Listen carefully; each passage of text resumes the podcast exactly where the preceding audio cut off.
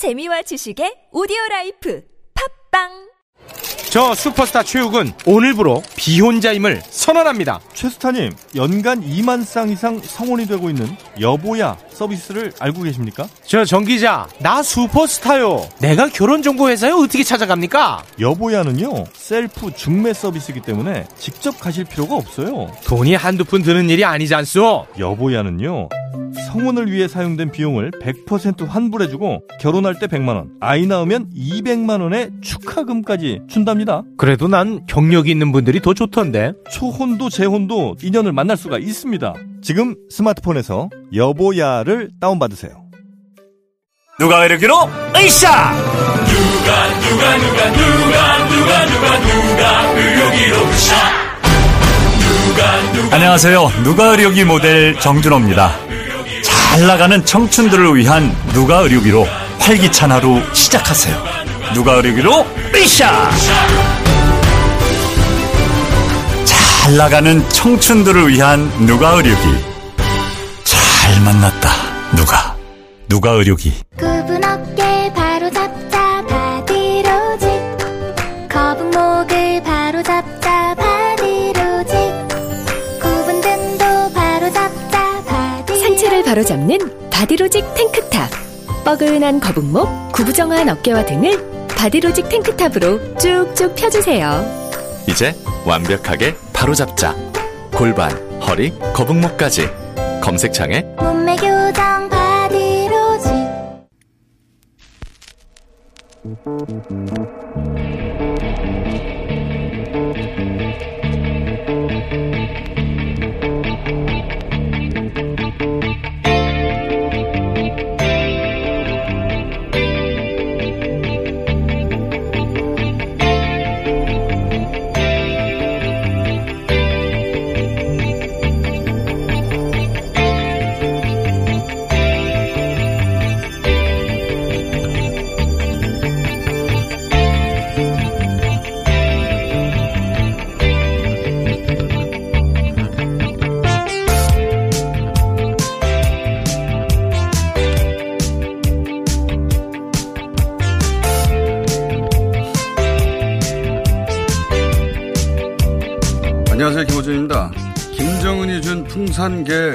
새끼 연평도서 사람으로 지난 주말 조선일보의 기사 제목입니다. 김정은 위원장이 선물한 풍산개 고미 송강의 새끼 햇님이 지난 8월 평화의 상징으로 연평도에 분양됐는데 작년 말 연평도 웅진군 관계자가 산책을 시키다가 인근 주민 반려견과 마주쳐 싸움이 났고 이를 말리던 담당자가 손을 물렸는데 상처가 깊지 않아 보건소에서 치료를 받고 끝났다. 이게 기사 내용입니다. 그러니까 한 살짜리 어린 강아지가 동네 개와 만나 으르렁 거리는 걸 말리다 손이 살짝 물렸다. 이게 기사의 전부입니다. 어쩌다 이런 시답지 않은 내용의 기사가 된 걸까? 한 살짜리 풍산개 강아지는 산책 시 다른 견종을 만나면 흥분할 수 있으니 전국 견주들은 각별한 주의가 요망된다는 반려견 긴급 정보인가요? 아무것도 아닌 내용을 이렇게까지 기사한 이유는 김정은, 개, 새끼, 연평도, 사람 물다를 한 묶음으로 만들어서 연산, 연산 작용을 의도한 거 아닙니까? 김정은의 개, 연평도에서 사람 물고 다니는 미친 개. 그런 이미지, 그런 이미지와 북한을 연결하라는 거 아닙니까? 이 유치하게 짝이 없는 수작이 우리 보수를 대표하는 신문의 새해 첫 주말 북한 관련 기사입니다. 대선을 앞둔 트럼프, 새로운 길을 가겠다는 김정은, 운신의 폭을 넓힌다는 문재인, 이들이 만들어낼 2020년 한반도 운명, 뉴스공장이 가장 앞줄에 서서 함께 하겠습니다. 그러니까 올 한 해 조선일보는 반려견 정보지로 활용하시면 되겠다. 김어준 생각이었습니다.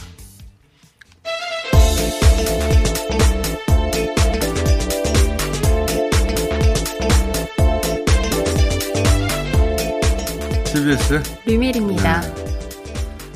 휴가 간 동안 다른 진행자와 했더니 좋아요? 안 좋겠죠? 답하지. 그... 말아요. 안 좋은 걸로 하고 그냥. 자, 이 기사가 진짜로 난 기사예요. 네. 예, 누가 만들어낸 기사가 아니라 뭐가 무슨 정보가 있나 하고 찾아봤더니 없어요. 예, 풍산개 한 살짜리 새끼는 예, 어, 산책 시 다른 견종을 만나면 흥분한다. 이겁니다. 그럼 풍산개 강아지만 그런 게 아니라 모든 강아지가 다 그래요. 자, 어, 첫 번째 뉴스 뭡니까? 네, 미군의 공습으로 이란 군부 실세인 거셈 솔레이마니 사령관이 피살된 이후 이란이 대비 보복을 위협하자 트럼프 대통령 이란이 공격을 하면 반격하겠다고 경고를 했습니다. 이란이 오랫동안 인질로 잡은 52명의 미국인 수를 언급하면서 공격 목표 지점 52곳을 정했다 이렇게 밝혔습니다. 굉장히 초대형 사건이에요. 예. 이건 중동의 이제 복잡한 역학 관계하고도 같이 얘기해야 되는데 그건 전문가를 모시고 저희가 뭐 시아파, 순위파 얘기 나오고 네. 하는 얘기는 어, 따로 시간을 마련해 보고 제가 관심 있는 대목은 어, 왜 트럼프 대통령이 지금 이 시점에 어, 이런 작전을 지시했을까? 그 관점에서 그 관점이 중요한 거라고 저는 봅니다. 트럼프 대통령 국제역에 관심 없거든요. 중동 문제 관심 없어요.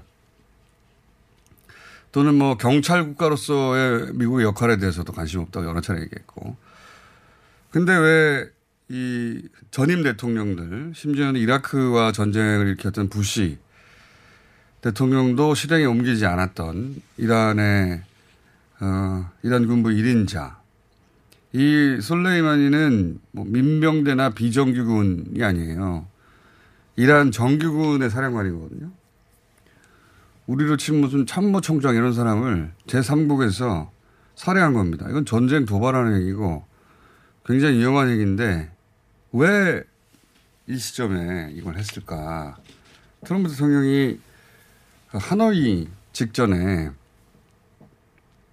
어, 코엔 청문을 하는 거 때문에 그 트럼프 대통령의 개인 변호사였다가 트럼프 대통령 입장에서는 배신을 하고 청문회 나가서 이제 어, 진술하게 되는 그 직전에 어, 하노이 회담으로 가서 하노이에서 그걸 결렬시키죠. 그 철저히 트럼프 대통령의 어, 국내 정치적 상황 때문에 이것도 저는 마찬가지라고 봅니다. 트럼프 대통령 입장에서 가장 신경이 거슬리는 국내 정치적 요인이 뭘까? 탄핵이죠, 탄핵. 탄핵은 하원을 통과했잖아요, 미국에서. 근데 바로 상원으로 넘겨야 되는데 민주당에서 안 넘기고 있어요. 예. 넘기면 바로 기각시켜 버리겠다고 상원에서 얘기하고 있는데 공화당이 그 다수당이니까. 근데 아직 상원에 안 넘기고 있어요. 이게 트럼프 대통령한테는 상원에서 예를 들어서 공화당 상원 의원 몇 명이라도 이탈해 버리면 모양도 안 좋을 뿐만 아니라 위태롭죠. 예. 물론 통과될 가능성은 낮습, 매우 낮지만, 네. 어, 미국 민주당 입장에서 보자면 자기들이 가장 그, 어, 유리한 상황에서 넘기려고 할 거 아닙니까? 국내 정치적 상황에서. 근데 자, 이란과 전시, 준전시 상황이 됐어요. 이러면 미국 민주당이 굉장히 곤란해집니다. 이란과 지금 전시 상황인데 우리 어, 군의 최고 사령관인 대통령을 탄핵하겠다는 거냐? 라는 역풍과 함께 공화당의 상원 의원들도 마찬가지죠. 지금 이 상황에서 우리 대통령을 탄핵하는데 한 표라도 던진단 말이냐? 이런 압박이 되는 거예요. 그 트럼프 대통령 입장에서 보자면 그게 신의 한 수처럼 어, 민주당을 곤란하게 만들고 공화당을 결속시키고 실제 미국이 어, 안보상의 중대한 결정을 내릴 때는 그 여덟 명의 갱이라고 영어로는 Gang of Eight이라고 그러니까 8인회 정도라고 불리는 민주당 공화당 각각 지도부로 이루어진 여덟 명의 어, 양당 주요 인사들한테 이런 중대한 안보상의 결정은 대통령이 미리 알려줍니다. 미국의 관례예요. 미국 정치권에. 근데 트럼프는 이걸 안 알려줬어요. 안 알려주고 이거 이거 처음 있는 일이라고 해요. 미국에서 이걸 크게 다뤘던데 대신 누구한테 알려줬냐면 린지 그레임이라고 공화당 상원의원인데 가깝기도 하지만 이 사람은 법사위원장이에요. 이 여덟 명이 안 들어간 사람이에요. 이 사람한테만 알려줍니다. 8인의 멤버 아닌데. 근데 이 사람이 탄핵안이 상원으로 넘어오면 이 사람이 주재 할 사람이에요. 머릿속에 탄핵에 들어가 있는 거죠. 예. 그 이유 때문이다. 미국 국내 정치적인 요인, 그 중에서 특히 트럼프 본인과 관련된, 어, 이 상황을 극복하기에 가장 적절한 수라고 생각하고 이 결정을 내린 것이고, 이로 인해서 이제 3차 대전, 뭐 이런 얘기까지 나오죠. 난리가 났어요, 중동에선 정말로. 자, 그 중동에 난리가 난 이야기는 저희가 전문가와 따로 얘기하겠고, 트럼프 대통령이 이 시점에, 왜냐하면, 어, 내일이 미국 의회가 다시 열릴, 돌아가는 날이거든요. 예. 그래서 그 탄핵안을 이제 곧 넘기다 만다 하는 시, 간이에요 예. 그거 관련된 결정이다. 물론 이렇게 그 전시가 되면 그 대통령을 향해 지지가 몰리는 법이죠. 어, 그것도 늘었을 것이고. 그런 이유라고 저는 봅니다. 자, 다음은요. 네, 이렇게 좀 미국과 이란이 전쟁 위기로 고조가 되면서 미국으로부터 호르무즈 해협 호위 연합체 참여 요청받은 우리 정부 고민도 커지고 있습니다. 예, 이라크 때도 그랬어요. 이라크 때도. 이라크 때도 결국은 어, 우리가 사람을 보냈는데 나중에 얻은 건 하나도 없습니다. 예. 어떻게든 빠져나가야 되고 예. 하더라도 생생만 내는 수준에서 그쳐야 된다. 자, 다음은요. 네, 북한에서는 어제 김정은 위원장의 뜻을 따르자는 군중 대회가 김일성 광장에서 열렸습니다.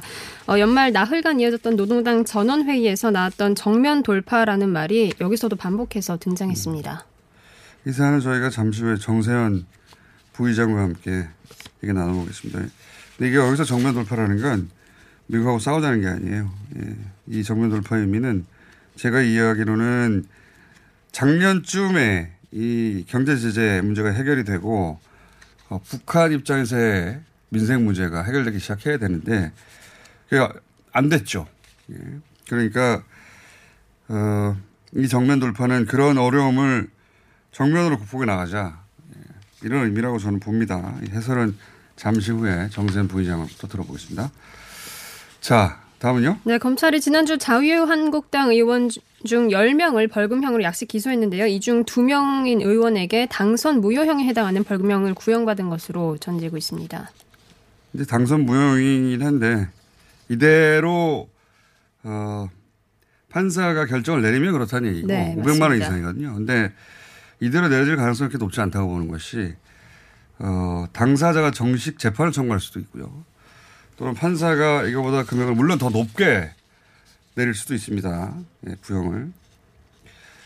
담당 판사가 검찰 청구한 대로 그대로 가능성은 저는 낮다고 봅니다. 어쨌든. 그리고 이 두 사람 이름이 거론되는데 여기서 이제 벌금형을 구형받았다는 것 뿐이지 나머지 예, 분들은 재판으로 가서 결정이 나겠죠. 근데 이제 약식 기소인데 벌금형이 꽤 높다. 500만 원이다. 500만 원 벌금 이상이면은 의원직을 상실하게 되니까 그래서 지금 거론이 되는 것 같습니다. 자, 다음은요. 바른미래당을 탈당한 유승민 의원을 중심으로 한 새로운 보수당 어제 공식 창당했습니다. 어, 새로운 보수당이 지금 모습 그대로 총선을 맞이할 가능성보다는 아마 어, 새를 불려서 연동형 비례제에 맞춰서 비례대표를 대거 당선지 시키는 그런 제3지대 정당으로 가거나 아니면 어, 자유한국당 합당하거나 그렇게 지금 모습이 아닌 모습으로 총선을 맞이할 가능성이 높죠. 예.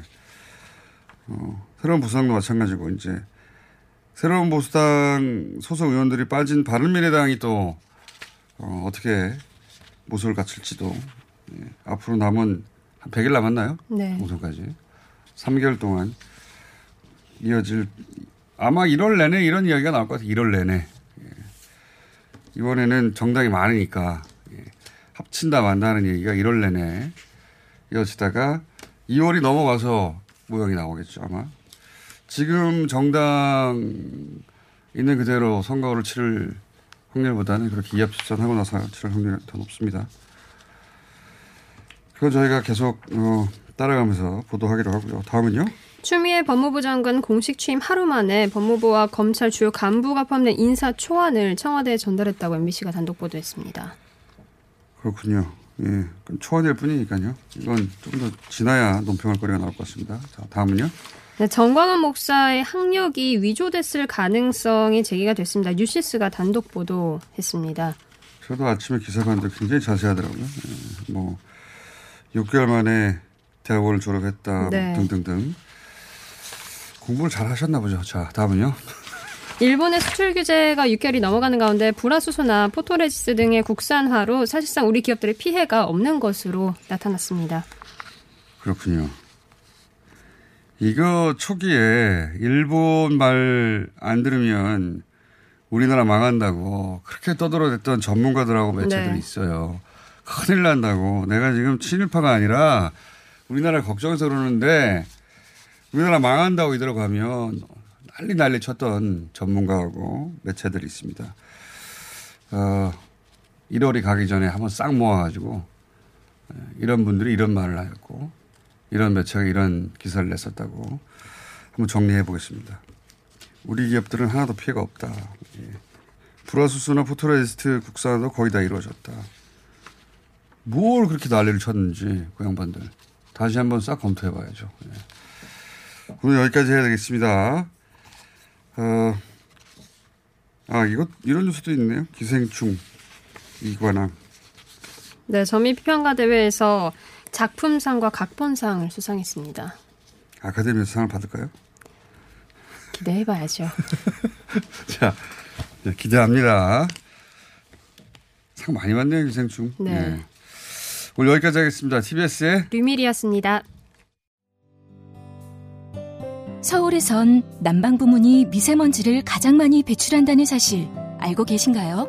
서울시에서는 가정용 일반 보일러를 친환경 콘덴싱 보일러로 교체 시 20만 원을 지원합니다. 미세먼지는 줄이고 에너지 효율은 높이고 연 13만 원의 난방비 절약까지 일석삼조. 가정용 일반 보일러를 친환경 콘덴싱 보일러로 교체하세요. 자세한 사항은 120 다산 콜센터로 문의하세요. 이 캠페인은 서울특별시와 함께합니다. 박지희 씨, 코어업이 또 완판됐네? 재구매가 많아서 그런 것 같아요. 먹어보면 아침이 다르다고 하잖아요. 오빠들은 어때? 아홉 가지 멀티비타민에 페루산 마카가 콜라보돼서 그런지 아침 활력이 달라. 코어업 진짜 좋아. 나는 먹은 날과 안 먹은 날 차이가 확 나더라고. 코어업 안 먹으면 너무 불안해. 팟캐스트 유일! 멀티비타민과 페루산 마카의 환상적인 콜라보. 검색창에 코어업 검색하세요. 긁지 말고 뿌리세요 글루타셀 아직도 무작정 긁고 계신가요? 지금도 밤마다 긁어대는 아이 때문에 고민이신가요? 미친 듯이 가려울 때는 긁지 말고 글루타셀을 뿌려보세요. 약국이나 검색창에서 리얼한 후기를 확인해 보시고 많은 사용자들이 인정한 특허받은 글루타셀 스프레이로 긁지 않는 편안한 밤을 보내세요. 긁지 말고 뿌리세요 글루타셀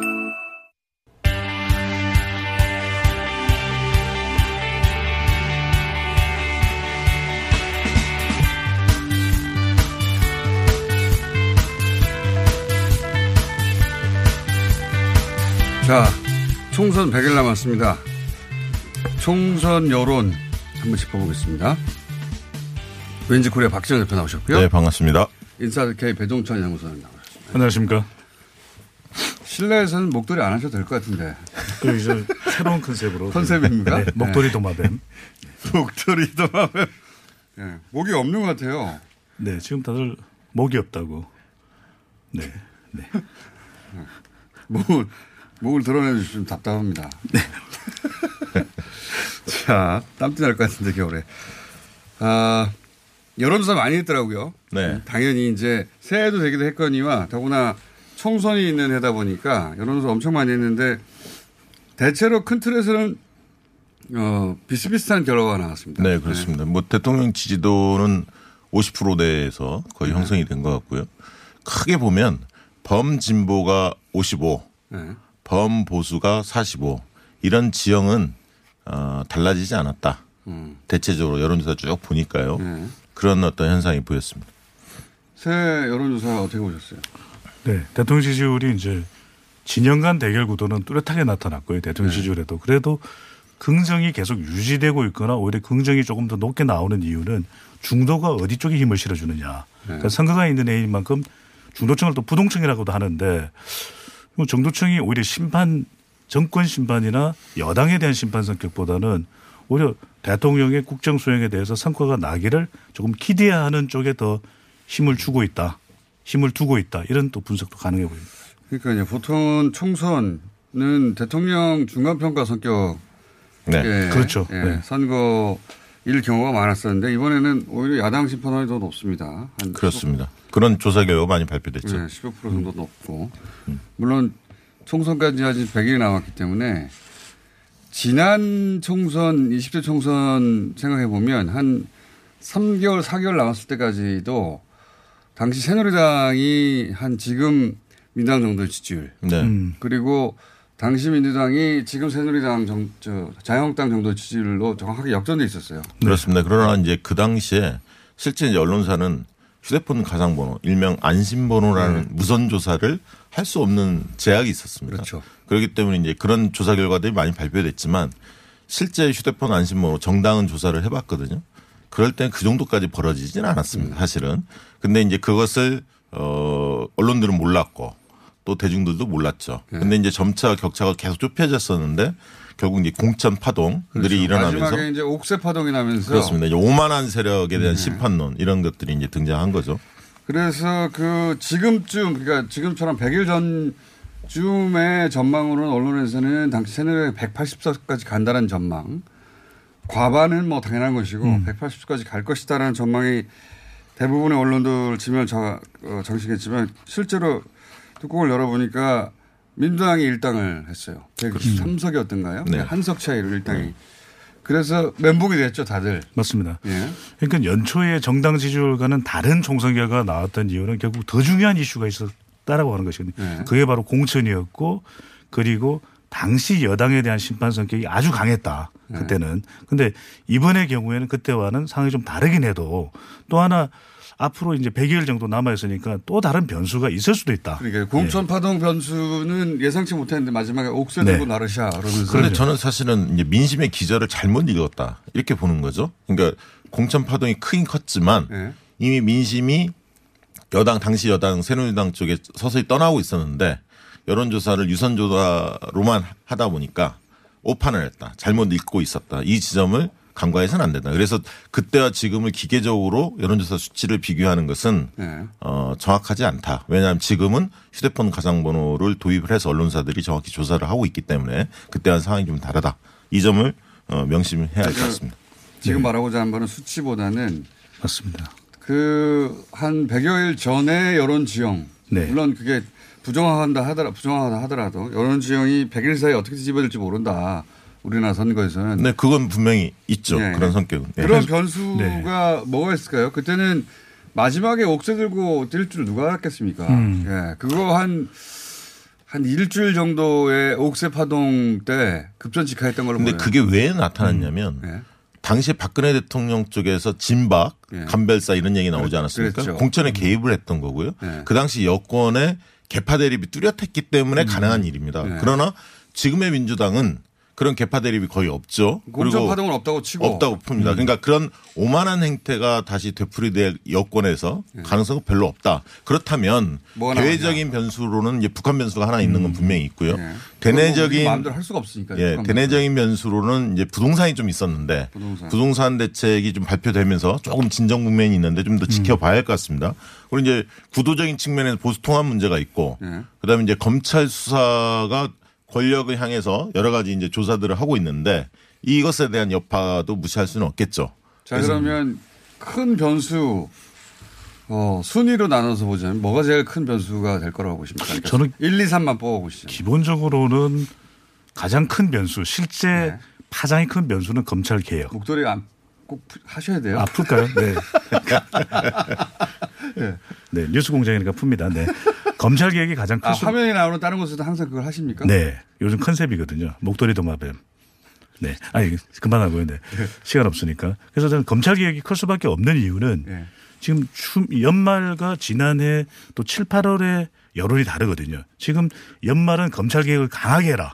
또 연초도 마찬가지고. 그래서 무게의 추가 추미애 장관 쪽으로 옮겨가 있어요. 그런데 꼭 이렇게 하나씩 뭘 작은 검, 틈새로 검찰의 또 보수 지지층들에게 주는 영향 이런 것들을 판단할 때 미칠 수 있는 영향은 파장상으로 가장 크다. 근데 보이지 않는 북미 관계 그리고 또 우리가 예상하지 못하는 경제 변수 이런 것도 이제 순차적으로 영향을 미칠 수가 있겠죠. 저도 뭐 검찰 이슈와 네. 북미 이슈. 예.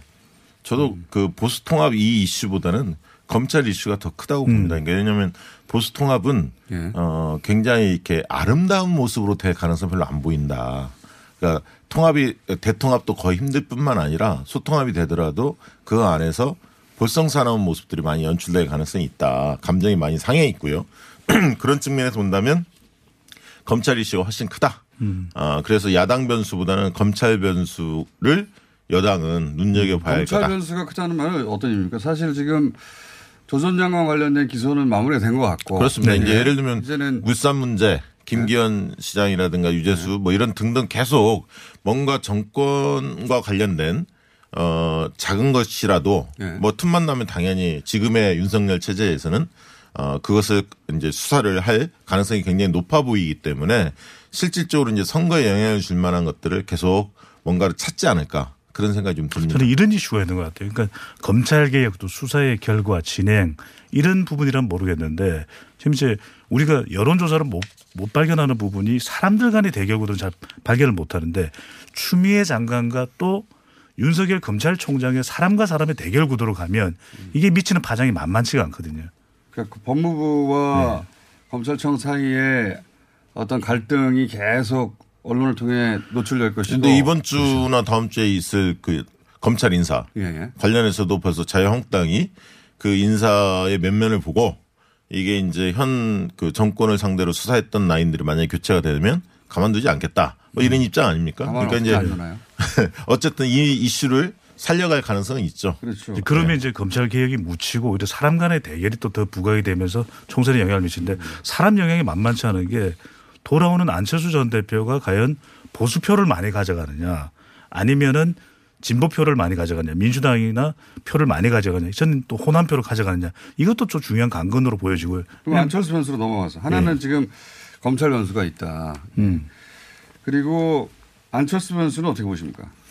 그렇게 크진 않은데 다만 약간 그 파급력은 있다고 봐요. 저는 이제 뭐, 어, 실질적으로 지금 보수나 중도에 구심체가 없지 않습니까? 네. 그러나 안철수가 그걸 자임할 수 있느냐 그건 아니지만 정치 무관심층들 내부 그다음에 또 20, 30대 청년층 중에서 일부는 안철수에 대한 기대감이 여전히 조금 있습니다. 물론 이제 조사를 해보면 비호감도 1위입니다. 안철수 그 전 대표가 그만큼 이제 파괴력은 많이 떨어졌죠. 그렇지만 연동형 준연동형 비례제가 됐기 때문에 청년 세대들을 많이 영입을 한다면 비례대표 쪽에서는 의석수를 어느 정도 얻을 수 있다. 그 측면이 하나가 있고요. 어쨌든 지금 이제 황교안이 거의 이제 한국당에서 굉장히 흔들리고 있고 또 유승민 약발도 그렇게 세지 않고 황교안 대표가 흔들린다기보다는 황교안 대표를 흔들려고 하는 거 아닙니까? 그렇죠? 흔들리고 있- 흔들고 있고 그건. 그 홍준표, 김무성 뭐 이런 내부 인사뿐만 아니라 실질적으로 이제 보수 언론들이 그렇죠. 앞다퉈서 음. 황교안 제 체제에 비대위 체제로 가라고 그렇죠. 체제의 문제점 얘기하면서 비대위로 가라 이렇게 지금 하고 있기 때문에 대내외적으로 흔들린다 이렇게 보여질 수 있는데 이 그- 그- 그렇다 보니까 아 그리고 또 이제 여론조사를 해보면 양당제보다는 다당제를 선호한다는 여론조사 결과들이 연말 연시에 많이 쏟아졌습니다. 이런 어떤 상황들을 보면 안철수가 비집고 드- 들어갈 틈은 있다. 다만 그 폭이 제한적이다. 정당을. 만들 가능성이 있다고 보십니까? 어 당연히 있죠. 그러나 어려운 그러니까 선택을 하지 겁니다. 고도로 받는 게 아니라 예. 바른정당이 아닌 아니죠. 힘이 없습니다. 새로운 정당을 만들 수 있는 힘은 저는 없다고 봅니다. 그러니까 그렇기 때문에? 손쉬운 선택을 할 거다. 그럼 바른 미래당을 접수하는 프로 접수하는 수순으로 갈 거고 손학규 대표하고 약간의 지분을 약속하면서 어, 접수하지 않을까. 그, 그 끼치는 영향은 제한적인데 어디 쪽으로 더 영향을 주느냐가 저는 관건으로 볼 수 있는 부분이고요. 근데 지금은 안전 대표가 이전과 달라진 것이 없다고 보는데 저는 변수는 있다고 봅니다. 하나는 얼마나 달라졌나 안전 대표가 얼마나 달라졌는데 일종의 지금 유럽과 미국의 연수를 했잖아요. 연수 효과가 어느 정도 되느냐.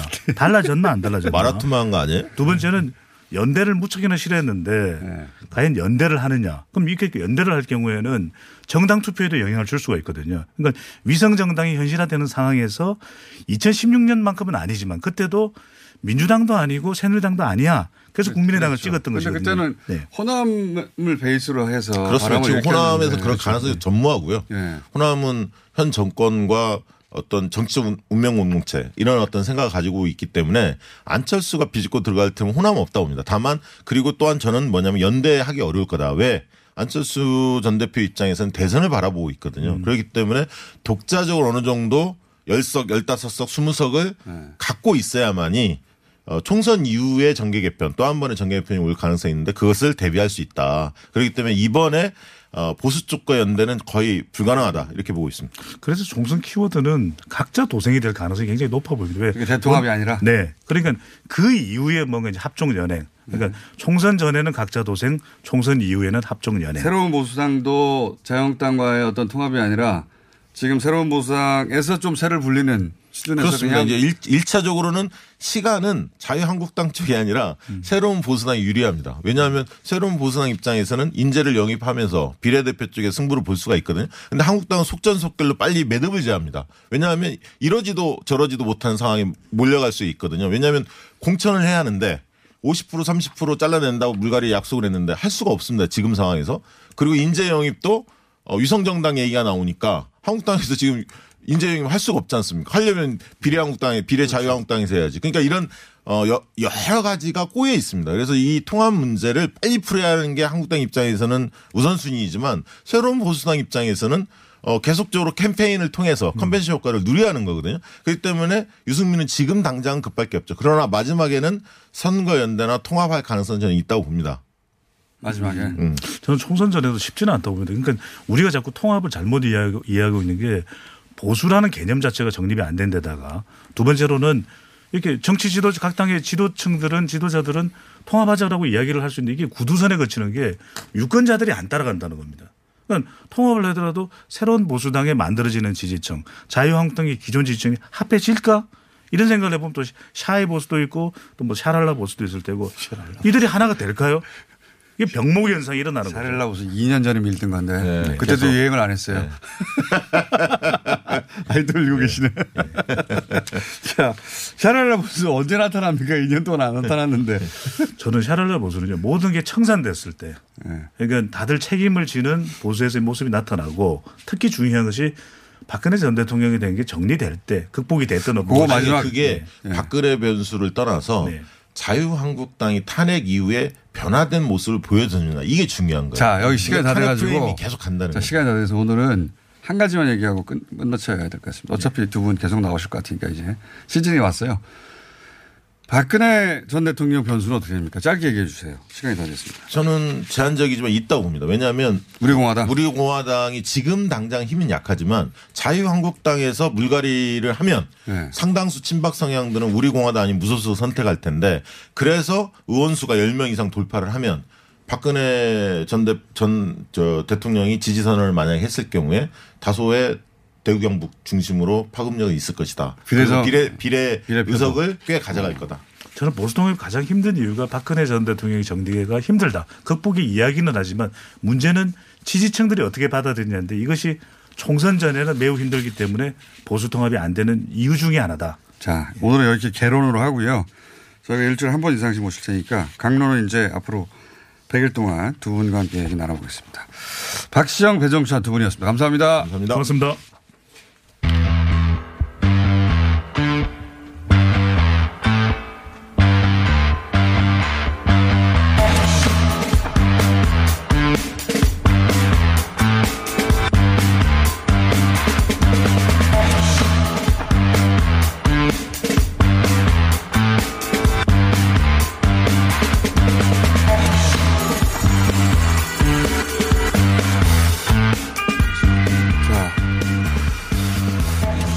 북한 이야기 해보겠습니다. 네. 한반도의 현인 정세현 민주평화통일자문위원 자문위원이 아니죠. 자문회의 수석 부의장 나오셨습니다. 안녕하십니까? 예, 안녕하십니까? 예. 제가 못 보던 양복을 오늘 입고, 새 양복을 입고 오셨네요. 아니, 근데 내 양복은 뭐 이건 뭐 다른 데서 많이 봤는데 예. 다른 사람들은 많이 봤는데 그 공장장이 오늘 복장 입원을 하고 왔어요. 왜요? 그 꽃그림에 들어가 있는 옷. 아, 꽃그림. 외출복인지 잠옷인지 모를. 오늘. 흰 옷을 입고. 앞으로 꽃그림 입겠습니다. 자, 어, 신년사 얘기 엄청 많이 했는데, 신년사 없이 당 전원회의. 그러니까 이전에 우리가 봐왔던 김정은 위원장의 새 나와서 뭐라고 쭉 신년사를 하고 거기에 북한 한 해의 메시지가 담기고 그런 거 없이 지나가 버렸습니다. 그렇죠. 네. 이게 그리고 당 전원회의라는 게 뭔지 모르겠는데 이게 하루 이틀이 아니라 사, 어, 4일 동안인가 5일 동안 계속됐어요. 4일 동안 했어요. 네. 4일 했습니다. 이게 다 이례적인 거죠.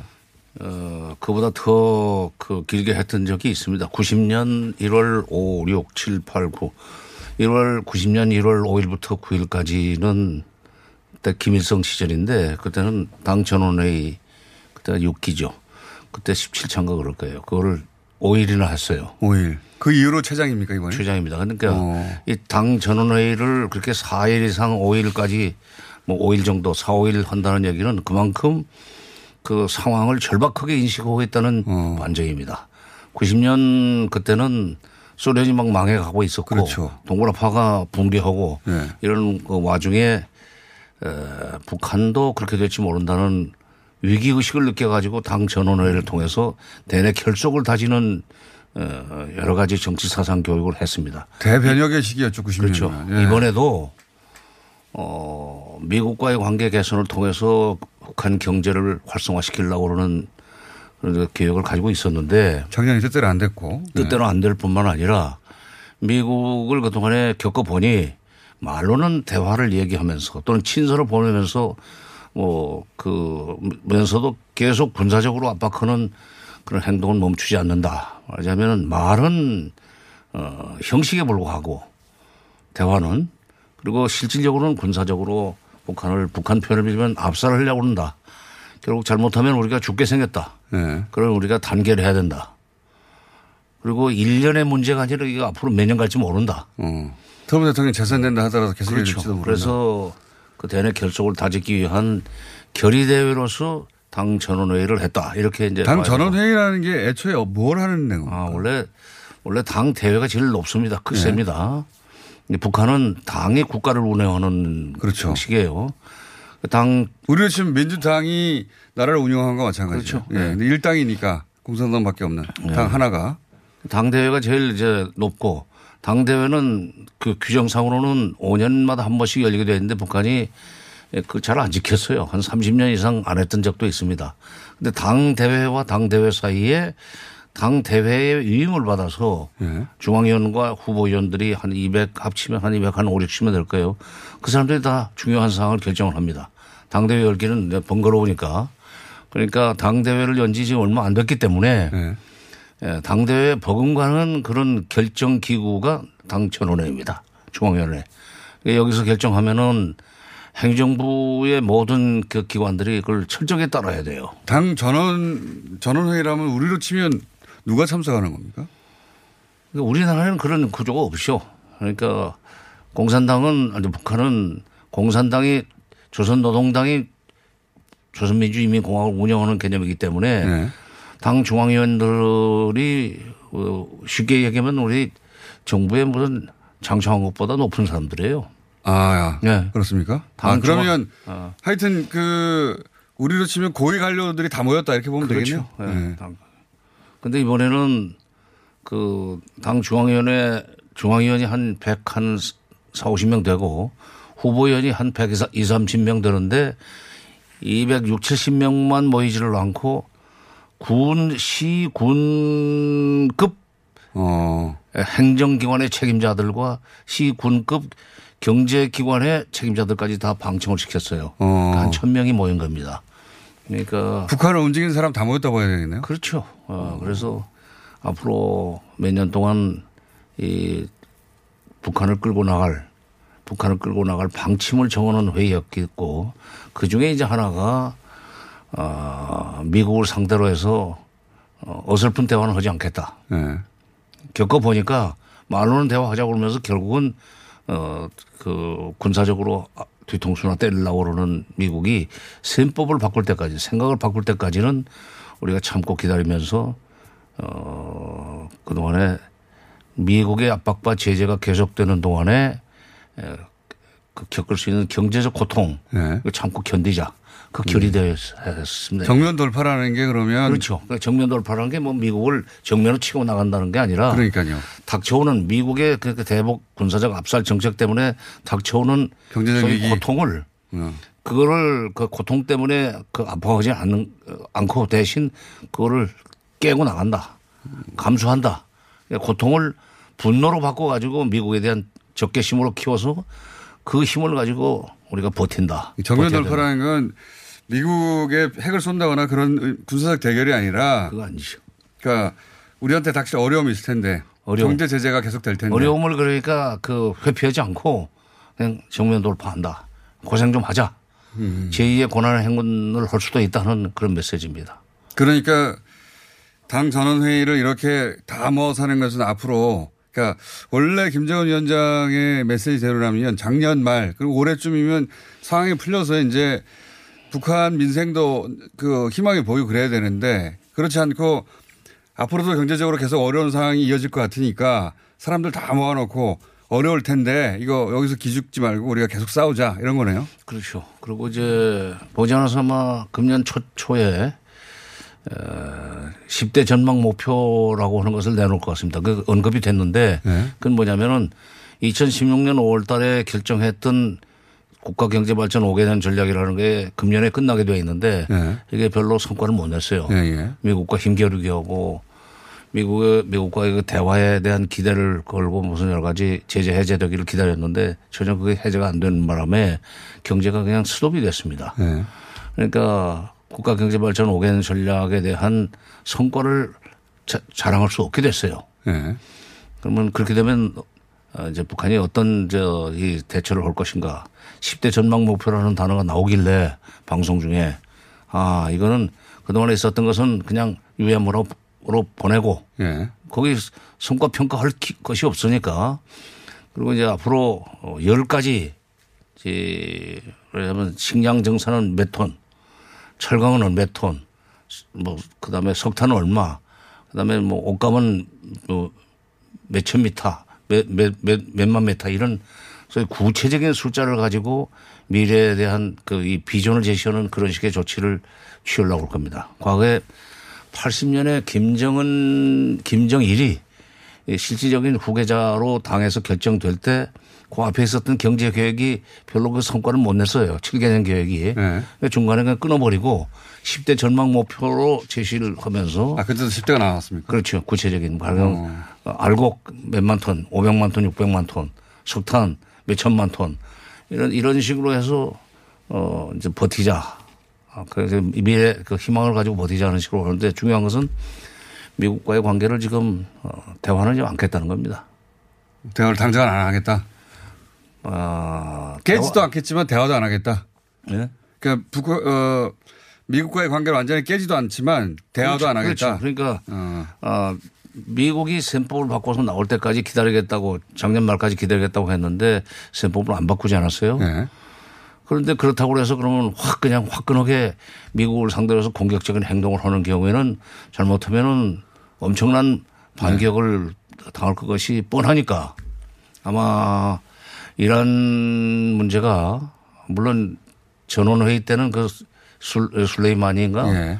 그 사건이 없었지만은 여러 가지로 징후로 봐서 미국이 지금 중동에서 뭔가 일을 벌릴 것 같은 그런 느낌, 그, 그 정보는 있었을 겁니다. 북한도.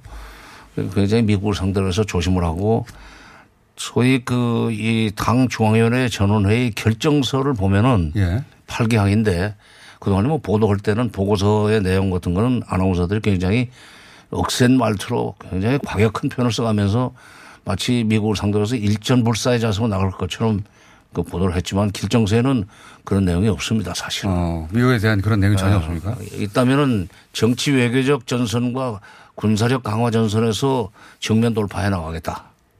그 정도. 그러니까 군사력 강화 활동은 계속하지만 그러니까 재래 재래 재래식 재래 전력이 됐건 또 첨단 무기가 됐건 그 전력은 계속 강화해 나가지만 언제 미국이 칠지 모르니까 그러나 어그 경제적 어려움이 수반될 테니까 그것을 인민들이 참고 견디자 하는 내용들이 나머지 7개 항이에요. 그러니까 지금 당장 미국하고 어떻게 하겠다는 내용은 없고, 예. 그렇다고 미국하고 당장 대화하겠다는 내용도 없고, 지금 상태를 유지하되 그러면 경제적으로 어려울 테니 잘 버텨나가자 우리가. 그러니까 지금 선거가 지금 미국 대선이 11월 3일인가 그래요. 예. 그 전에 선거 전에 트럼프가 과감한 대북 우호적 조치를 취할 가능성도 없다고 본 겁니다.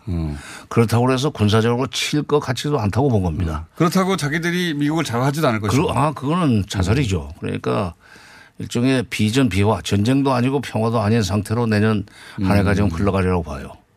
그러면 미, 미, 그 미국과 북한이 그렇게 교착 상태로 계속한다면 그 관계는 그렇고 남한과 북한의 관계가 그대로 갈 수는 없는 거 아닙니까? 그렇죠. 바로 이제 예. 그게 그게 이제 중요한 그 질문인데 그, 그 뭐야. 북한의 입장 알겠어요. 그러니까 아. 북한은 요거 요 상태로 그냥 유지해야 되겠다. 트럼프 대통령이 당선되면 그때 가서 어떻게 해봐야 되겠다. 아니 뭐 저 그 유럽 여행 갔다 오더니 질문이 날카로웠어요. 근데 원래 이 정도는 했습니다. 아, 글쎄. 근데 예. 1월 2일 날 그 신년 하례라는 거 있었습니다. 예. 그 이제 저도 그날 어, 민주평통 수석 부회장이 되고 나니까 초청 대상이 돼가지고 갔었어요. 한 300명 뭐 이런 자리였는데 그날 문재인 대통령이 이 신년 뭐 하례에서 연설을 했어요. 예. 근데 앞부분은 뭐 여러 가지 이제 에, 좋은 얘기들이 많이 나왔지만은 마지막 부분에 이런 표현을 쓰더라고요. 평화는 행동 없이 오지 않습니다. 예. 남북 관계에 있어서도 운신의 폭을 넓혀 노력해 나가기로 하- 하겠습니다. 저희가 장관님이 그거 거론하실 줄 알고 그거 따놨습니다. 저희 눈치가 백단입니다. 잠깐만 기다려 보십시오. 네. 평화는 행동 없이 오지 않습니다. 남북 관계에 있어서도 더 운신의 폭을 넓혀 노력해 나가겠습니다.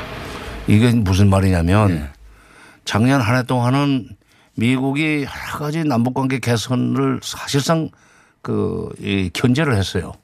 그래서 4월, 재작년에 체결했던 4.27 판문점 선언, 그 다음에 9.19 평양 정상선언은 이행을 못 했습니다. 그랬죠. 예. 아무것도 못 했죠. 아무것도 못 했죠. 철도도 못 하고. 철도도 못 하고, 뭐 개성공단 금강산도 네. 못하고. 이제 그 작년 그 1년 동안 그렇게 견제를 받는 동안에 아마 문재인 대통령이 참고 참았던 것 같아요. 미국이 엄청 방해 많이 했죠. 방해 많이 했죠. 솔직히 못하게. 말해서. 예. 유엔 압박, 유엔 제재가 살아있는 동안에 그 유엔 제재를 한국이 깨뜨려서 되겠느냐 하는 네. 그런 논리로 그걸 방해를 했는데 견제를 했는데 그걸 이제 참고 참았죠. 사실 금강산이나 개성공단 같은 거는 유엔 대북 제재와는 무관하게 네. 이명박 정부와 박근혜 정부가 행정명령으로 그걸 중단시킨 거기 때문에 우리가 그냥 풀면 되는데. 풀면 되는데 네. 초기에 그, 저, 왜냐면 스탠스를 잘못 잡아가지고 그렇게 됐지만 그 참고 참다가 이제 드디어 금년에는 일을 벌이겠다는 뜻으로 저는 음. 해석을 했어요. 그런데 어저께 방영된 그 알릴레오 예. 그걸 보니까 1월 31일 날인가 했던 때 녹, 녹화를 했던데 어, 이해찬 민주당 대표가 나와가지고 아, 12월 31일 날. 그렇죠. 12월 31일 날. 그렇죠. 네. 12월 31일 날 이해찬 대표가 어, 알릴레오의 그 게스트로 나와서 여러 가지 얘기를 하는데 마지막에 문 대통령의 스타일에 대해서 얘기를 하더라고요. 예. 굉장히 참고 참다가 임계선 선상에 도달하면 그때부터는 행동으로 나간다. 과감한 분이죠. 그래서 네. 나는 그 이걸 보고 어, 그, 그, 그, 그 연설을 들으면서 이쯤 되면은 이제는 통일부 장관이 치고 나가야 된다. 어. 아니, 치고 과- 나가야 한다는 것은 그동안 철도나 개성공단이나 금강산 미국 때문에 못했는데 올해는 어차피 미국이 움직일 공간도 없고 하니까 어차피 미북 관계는 지금 네. 그, 이, 그, 그야말로 휴전 내지는 정. 정지 상태로 예. 그냥 갈 테니까. 저기는 뭐 중동하고 계속 하겠죠 그냥. 그렇죠. 우리는 네. 이제 우리 길이라도 가야 된다. 이게 우리 새로운 길을 우리 길이라도. 그래서 좀뭐 이거 시간이 다 됐지만은 1분밖에 안 남았어요. 옛날에 에, 석가모니가 뭐 이렇게 긴 말 하지 않고 연꽃 한 송이를 들어서 올리니까 그 가섭 존자는 그게 존자 가섭은 그게 무슨 뜻인지 다 알아들었다는 거 아니에요? 네. 대통령이 이 정도 말씀하시면 그러면 통일부 장관은 일을 벌려야 돼요. 직을 걸고 일을 벌려야 돼. 직을 걸라는 얘기는 그게 우리의 새로운 길이에요. 아, 우리의 새로운 길은 예. 북미 간의 교착 상태가 1년 계속될 것 같으니까 그러면 우리는 이참에 이참에 북한과 그동안 하고자 했던 거 미국이 못하라 못하게 막았던 걸 치고 나가자. 행동을 해야죠. 행동할 때가 됐다. 그래야 평화가 오지. 그리고 그런 사인이 이제- 나왔다고 보시는 거죠. 예. 나는 그 사인 나왔는데 그걸 가서 그 그런 뜻이죠. 묻는 거는 어리석은 일이라고 생각해요. 아 그런 뜻이라고 새겨 듣고 새겨 듣고 실무자들 그, 그 방향으로 치고 알아서 해야죠. 알아서. 알아서 해야 된다. 정세현 부의장이었습니다. 감사합니다. 예, 감사합니다.